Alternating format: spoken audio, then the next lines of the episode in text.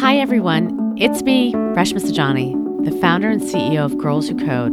Welcome to Brave, Not Perfect. On this podcast, I talk with up and coming changemakers from all around the world, but with a little twist.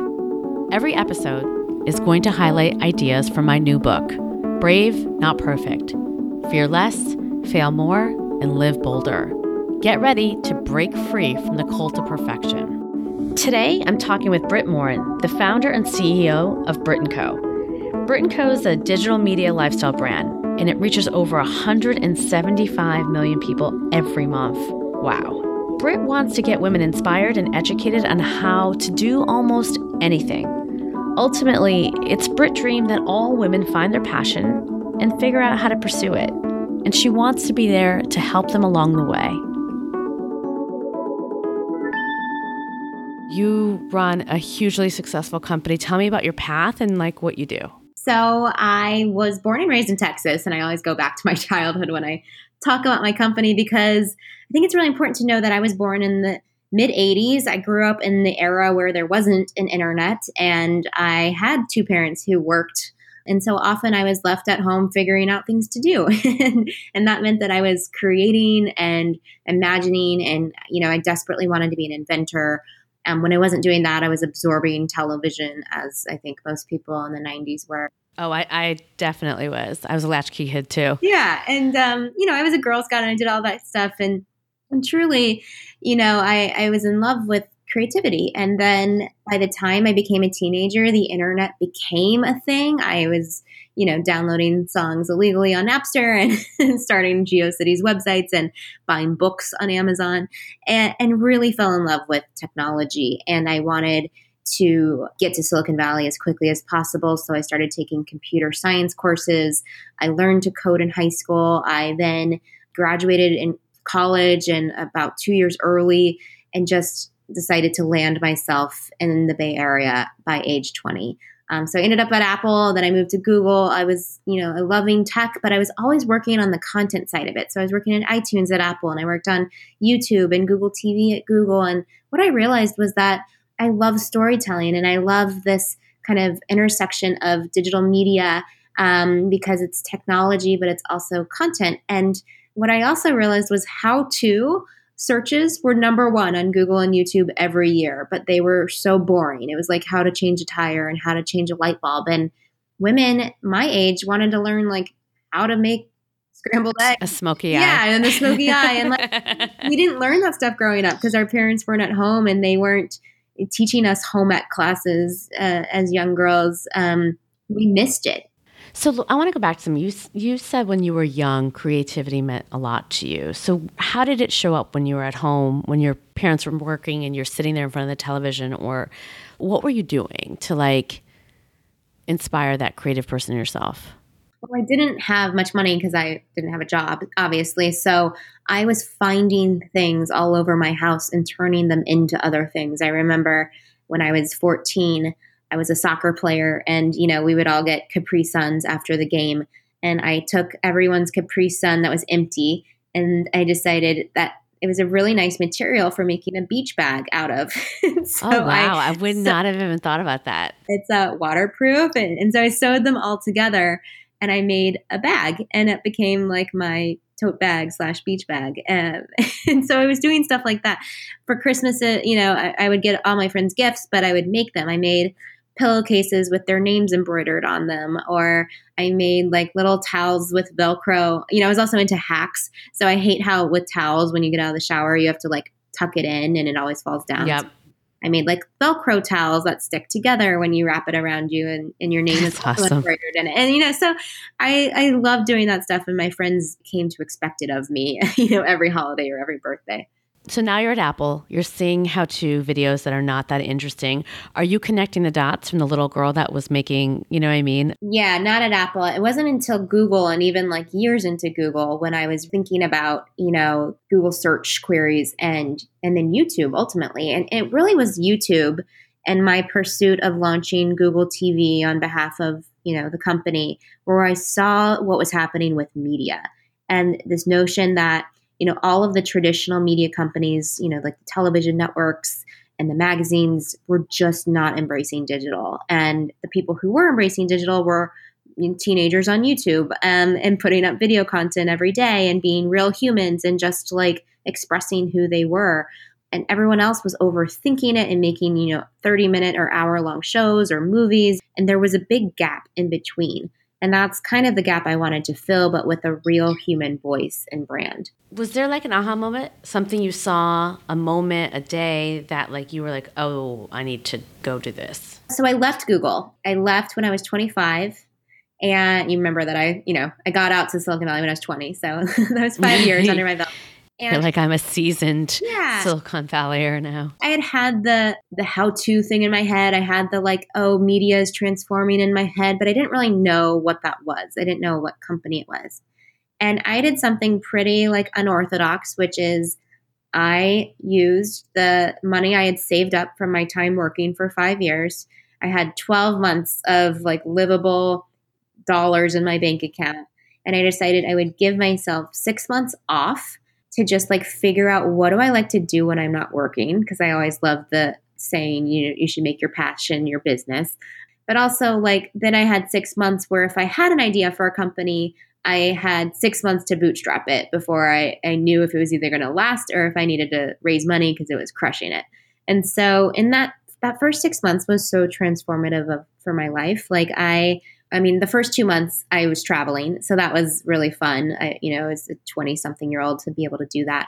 And then the, the, next two like month, I was like crying every day because I felt like I had no value eh, for the world because I like would wake up and like watch Real Housewives and then like go to yoga class at noon and and everyone else was doing nothing. And, and I'm such a like perfectionist overachiever type that like I had never experienced just sitting and being still my whole life, and I, I right. hated it. Um, I totally know what you so, mean. I can relate. So, but then it all, I, I joined this place called Tech Shop, which was like this members only place in San Francisco with all the tools anyone could ever need to make stuff. And it was like modern tools, like 3D printers and laser cutting machines, but also traditional tools like wood saws and sewing machines. And again, like that was my childhood passion, but I had really like fallen off the wagon with knowing how to use any of that, you know, as an adult. And so I just took a few classes. I learned how to use everything in there. And then I was in there morning till night just making stuff. And I would put it all on my blog or I would pin stuff on Pinterest, which was a new platform. No one was even like on Pinterest yet and like women kept following me and they kept telling me like how are you doing this? Like i'm amazed. How did you make that? What? What were some of the first things that you made or that really like women were like oh my god i love that. Oh my gosh i was making earrings home decor. I was getting married also during this like 12 month hiatus. I was you know making all of my wedding decorations. I then had my wedding, and literally every woman that was there was just like, shaking me, telling me, Brit, whatever this thing is needs to be like your business. And I don't know how you make money from it, but like this is it because we all want to do this thing that you're doing and we have no idea how. And I was like, huh. And then someone said to me, it's like you're the Martha Stewart for the millennial generation. And there was something about that that stuck with me. Not that I believe I'm like Martha Stewart, but like she was a catalyst for women to learn how to make and do things. And she inspired a whole generation, you know, of, you know, women who were trying to entertain their guests and to make a home more beautiful and you know all of those things but more than that her business model was pretty compelling i mean she was a human brand who leveraged right. herself on television and books and magazines but then also had a commerce business you know she was like a 2 billion dollar brand at one point and that was you know 20 years ago so to me it all came together at that moment. That was the light bulb. It was like oh my gosh this is the future of, of brands our human brands like social media and youtube and everything else is telling us that. How to fits right into this. My passions fit right into this. And then i was like oh crap i have to be part of this. Like i have to be a public figure. Like I had never done that in my life. And so that was pretty scary embracing it. So what do you do next? Yeah. So what I did, I mean, I started just making content and you know, building a website and it was just me in my dining room. And, you know, most startups start in a garage, but I was in a dining room and it was just really cool because I took a chance on myself and I had no idea if it would work. And it was even more scary because it was literally my face and name and so it was weird like hiring people to work at my company when I'm like my name. You're like, I'm going to work where at Brit and Co. Did you feel like imposter syndrome, or did you feel like, wow, like you know? Because I always say like we're afraid to brag about ourselves. Like if you win an award, you're not like, hey. And I think so much of what I try to do with teaching bravery is about getting women to basically toot their horn. A friend of mine was telling a story about how, like, at a you know middle school award ceremony, like when boys win awards, they like dab themselves, right?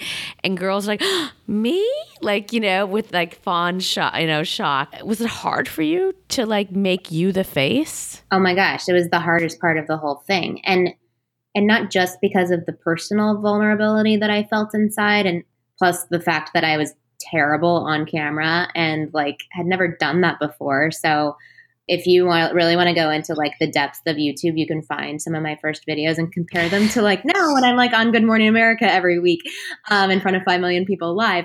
It, it's a world of difference. But but more than that, I I literally got online bullied. I mean, there were luckily they're gone now, but there were websites that would follow everything I tweeted or did or posted about every day and just make fun of it, make fun of me, very publicly to a very big audience.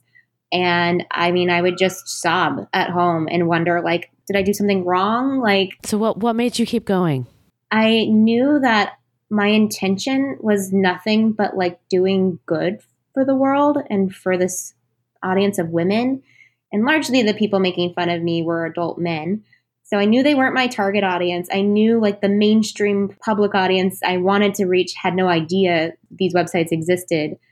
And I had to like find that voice inside of me that just kept trying. And more than that, like was authentic because I can like throw down in a board meeting and like in a financial model and like talk about spreadsheets all day long and raise venture capital. But I can also like be totally silly and like I'm driving a Ford pickup truck right now that has like reindeer ears and a red nose on it and like Christmas lights inside and I think that's awesome. And and so like I think there's this expectation that you have to fit in a box of like the serious business person or the like lifestyle talent that's silly and fun. And like, I wanted to prove that you can be both.